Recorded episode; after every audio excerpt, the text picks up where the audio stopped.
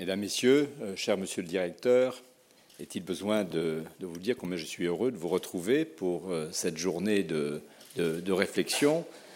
Et vous avez bien fait, Monsieur le Directeur, de rappeler que nous en avions pris euh, l'initiative il y a un an. C'était dans le cadre des concertations engagées entre votre institut, l'Institut national du patrimoine, et le Centre de recherche du château de Versailles, dont je salue d'ailleurs les deux représentants ici euh, dans notre assistance, Raphaël Masson et Mathieu Davigna. La directrice du centre de recherche, Béatrix Saul, euh, elle est retenue au château par euh, la préparation d'une très lourde exposition que nous ouvrirons dans quelques jours, consacrée à un sujet majeur qui donnera un, nouveau coup, un, nouvel éclairage à l'histoire du château de Versailles, science et curiosité à la cour de Versailles au XVIIe et au XVIIIe siècle. Et sans faire une promotion excessive pour notre maison, je tiens à vous dire que l'exposition sera tout à fait exceptionnelle et que je vous invite à euh, vous y rendre. Vous avez bien fait, monsieur le directeur, de rappeler à quel point nous avions anticipé euh, euh, sur les polémiques qui ont pu fleurir à l'occasion de l'exposition Murakami ce projet de tenir un colloque sur art contemporain et monuments historiques. C'est la raison pour laquelle, d'ailleurs, j'ai lu avec quelques surprises, sous la plume d'un essayiste et historien caustique, précieux et euh, amer, euh, que nous aurions bricolé en quelque sorte euh, ce colloque pour répondre simplement aux nécessités des circonstances, et que nous l'aurions d'ailleurs bricolé entre amis du politiquement correct j'ai eu le sentiment pendant toute ma vie d'avoir été politiquement incorrect et je m'étonne brusquement de me voir affublé de, ce, de, ce, de, cette qualité de politiquement correct de la part de quelqu'un de surcroît dont on sait à quel point il est à l'égard de tout ce qui concerne l'engagement politique extrêmement euh, précautionneux et toujours dans le sens finalement des circonstances. Donc ce colloque a été euh, monté euh, de façon sérieuse par des professionnels. Et il se trouve que ce matin, en venant, je retrouvais les courriers que nous avions échangés avec Madame Saul à ce sujet. Elle me demandait, sachant l'intérêt que je portais à cette question, elle m'interrogeait, euh, c'est un peu comme la lettre de Bernard Kouchner, vous voyez, elle m'interrogeait justement sur les tours de table qu'il faudrait organiser, euh, et je lui répondais, chère Béatrix, je préfère ne pas interférer dans le sommaire de cette journée, et laisser les organisateurs faire comme ils l'entendent. Je tiens ce document à votre disposition pour bien vous indiquer, hein, en effet, que ce colloque ne vise pas à instrumentaliser euh, qui que ce soit et surtout pas à produire euh, une réflexion qui serait euh, un simple coup d'encensoir. Parce qu'en effet, ce qui est intéressant dans une réflexion aussi, déterminante que celle-là, c'est la diversité des opinions. Et c'est là d'ailleurs qu'on trouve la nuance, mesdames, messieurs, chers amis, entre la polémique et le débat. La polémique euh, développe souvent des arguments euh, qui euh, sont en fait des préjugés, qui sont fondés parfois sur la mauvaise foi, de part et d'autre d'ailleurs, sur l'ostracisme, sur le rejet de l'opinion d'autrui, alors que le débat, justement, c'est le respect, c'est l'intelligence, c'est la diversité. Je crois qu'aucun d'entre nous n'est porteur euh, d'une vérité toute faite, euh, d'un dogme. Ce qui est intéressant dans l'expérience culturelle, c'est la part d'incertitude et de risque qu'elle comporte. Vous savez, nous sommes ici dans un grand pays euh, qui a compté quelques grands penseurs, et plus particulièrement Descartes, qui nous a invités à sans cesse tout révoquer en doute. Alors gardons cette capacité de ne pas nous blinder de certitude et justement euh, de douter parfois, y compris, euh, euh, ça m'arrive, de ce que je fais. Mais j'aime bien trouver chez mes interlocuteurs cette même capacité critique. Donc ce sujet que nous allons aborder aujourd'hui est un sujet passionnant. bon, ça n'a échappé à personne que l'exposition Murakami Versailles et que les débats qui ont accompagné cette exposition lui donnent un regain finalement bienvenu euh, d'actualité euh, du jour. Euh, pour ma part, réfléchissant et sans préjugés de, des propos qui s'échangeront au cours des tours de table de la journée, réfléchissant à cette question au cours des derniers jours, je me disais qu'il faut sans doute peut-être introduire de la méthode dans la réflexion et, par exemple, distinguer entre la situation de monuments historiques qu'on a délibérément affectés ou consacrés à une activité de présentation euh, d'art euh, d'aujourd'hui, d'art contemporain, et plusieurs des témoins de cette table ronde euh, pourront d'ailleurs porter témoignage de ces situations. Et puis d'autre part, la question de l'introduction d'œuvres contemporaines ou d'expositions contemporaines dans un monument qui conserve principalement sa fonction de monument. Je crois qu'il conviendra aussi de distinguer entre euh, l'organisation dans un monument à caractère de monument historique euh, d'exposition d'œuvres euh, contemporaines et d'autre part. Pardon, monsieur Bon, pardonnez-moi. monsieur, essayez de faire ça à la chambre obscure. donc, entre la situation de ces, de ces monuments qui reçoivent euh, des œuvres contemporaines, et d'autre part, euh, de façon temporaire, et d'autre part, le choix qui peut être fait euh, d'introduire dans un monument à caractère historique une œuvre contemporaine de façon permanente. Euh, je vous indiquerai d'ailleurs que cette démarche n'est pas finalement une démarche simplement d'aujourd'hui. Quand, euh, dans un édifice euh, gothique, on prend le parti au XVIIIe siècle de créer un baldaquin baroque ou d'installer un hôtel baroque, finalement, on prend ce même risque d'installer une œuvre contemporaine au moment où elle est produite dans ce monument d'une autre époque et d'une autre esthétique. Donc, pour ne pas préjuger euh, des débats. Moi, je voulais simplement vous dire finalement ma conviction, mes convictions à ce sujet, euh, et le faire euh, très rapidement. Tout d'abord, je tiens à observer, je l'ai beaucoup fait ces derniers temps, que finalement, l'introduction d'œuvres contemporaines dans un contexte historique, que ce soit de façon temporaire ou de façon permanente, n'est pas finalement une innovation de ces derniers jours ou de ces dernières années, c'est une démarche qui s'inscrit dans le fil constant euh, des politiques culturelles qui ont été mises en œuvre dans notre pays, en tout cas euh, depuis qu'un ministère de la Culture euh, existe. André Malraux, le premier titulaire du ministère de la Culture, prenant lui-même le parti, on sait les débats que ça avait déjà suscité à ce moment-là, de commander par exemple à Chagall un euh, plafond pour l'Opéra euh, de Paris, pour l'Opéra Garnier, et à, André Masson un plafond pour euh, le théâtre de, de l'Odéon. On sait à quel point certains des successeurs d'André Malraux ont pris à cœur cette perspective de leur engagement en matière de politique culturelle. D'autres l'ont fait avec plus de tiédeur, mais beaucoup l'ont fait avec une constante euh, détermination. Je voulais aussi vous dire que euh, je suis bien conscient du fait que lorsqu'on a euh, la charge d'un monument historique qui est considéré comme un monument susceptible d'être en tant que monument historique visité par le public, et c'est mon cas d'avoir la responsabilité d'un tel, monument, la première mission qui s'impose euh, alors euh, à ce responsable, c'est euh, de faire en sorte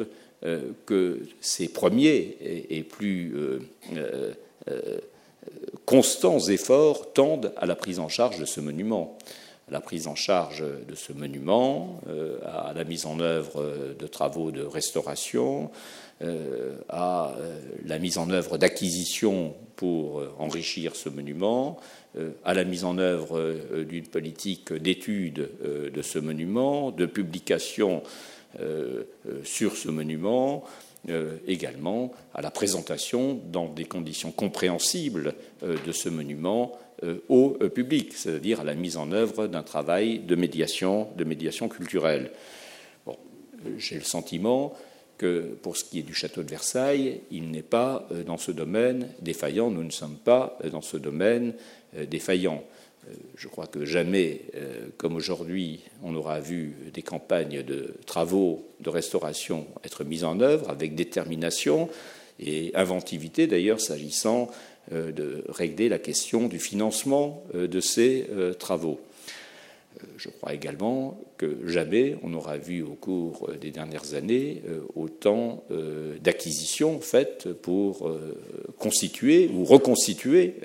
le patrimoine de ce château, puisque vous le savez,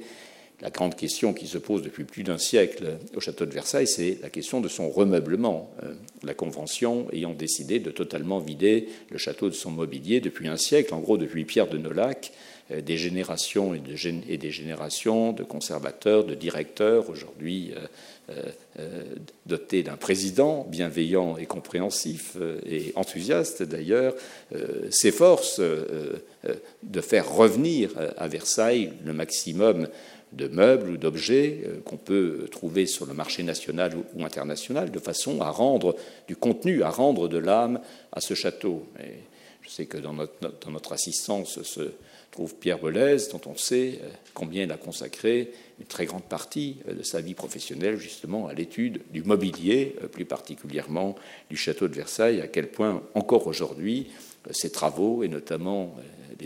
des dépouillements qu'il a fait de très très nombreux inventaires, dont ceux du garde-meuble du roi, sont utiles au travail des nouvelles générations de conservateurs. Donc jamais comme aujourd'hui on aura tenté de reconstituer ce patrimoine, jamais comme aujourd'hui on aura euh, tenté euh, de promouvoir, ou même on aura promu des travaux de recherche. C'est la raison pour laquelle notre établissement s'est doté d'un centre de recherche. Euh, si j'évoquais il y a un instant l'exposition Sciences et curiosités à la cour de Versailles, c'est aussi une façon de dire que cette exposition n'est pas sortie euh, toute armée de la cuisse de, Jupiter. Elle procède de plusieurs années de travaux de recherche et de recherche internationale euh, mis en œuvre par le centre de recherche. Jamais également, je crois, comme aujourd'hui, on aura tenté de mettre à la disposition du public toutes les clés de la compréhension du château de Versailles, à travers notamment une politique d'exposition historique euh, constante, puisqu'aujourd'hui les expositions historiques s'enchaînent les unes euh, aux autres de façon continue. Il y a quelques mois, nous présentions l'exposition euh, Louis XIV, l'homme et le roi, que nous devons au talent de deux de nos conservateurs, Alexandre Maral et euh, Nicolas Milovanovic. Ensuite, nous avons présenté une exposition dossier à l'occasion du tricentenaire de la chapelle. C'est encore Alexandre Maral qui en était le commissaire. Je vous parlais dans de l'exposition Sciences et curiosités à la cour de Versailles, qui ouvre, si mes souvenirs sont bons, le 23 octobre. Béatrix Saul, euh,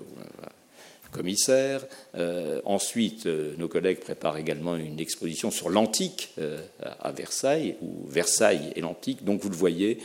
ces expositions manifestent bien la détermination de l'établissement public du musée et domaine national de Versailles à être fidèle à sa mission d'étude et de médiation euh, de l'histoire euh, euh, du, château. Alors tout ceci est prioritaire, hein, j'en suis totalement conscient. Je suis parfois d'ailleurs moi-même indisposé par l'excès d'attention, je vous lis très franchement, qu'on porte aux expositions contemporaines à Versailles, et j'aimerais que toutes les expositions suscitent finalement la même ferveur universelle. Mais euh, la nature humaine est ainsi faite qu'elle se porte plus volontiers sur ce qui fait débat que euh, sur ce qui traduit tout simplement l'accomplissement euh, d'un devoir.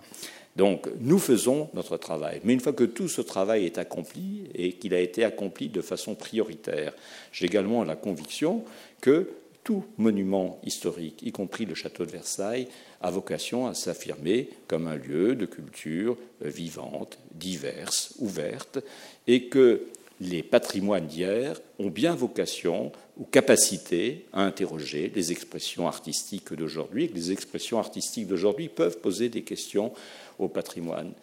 La pire des choses à mes yeux, c'est d'avoir une vision euh, ségrégative de la culture, où on voudrait finalement classer euh, toutes les œuvres euh, qu'a produit euh, l'expert qu'ont produite euh, les civilisations, toutes les œuvres issues de la vaste aventure culturelle de l'humanité, en catégories qui n'auraient aucune capacité finalement à s'interpénétrer. Ça me choque parce que c'est finalement totalement contraire à ce qu'est la culture. La culture est un phénomène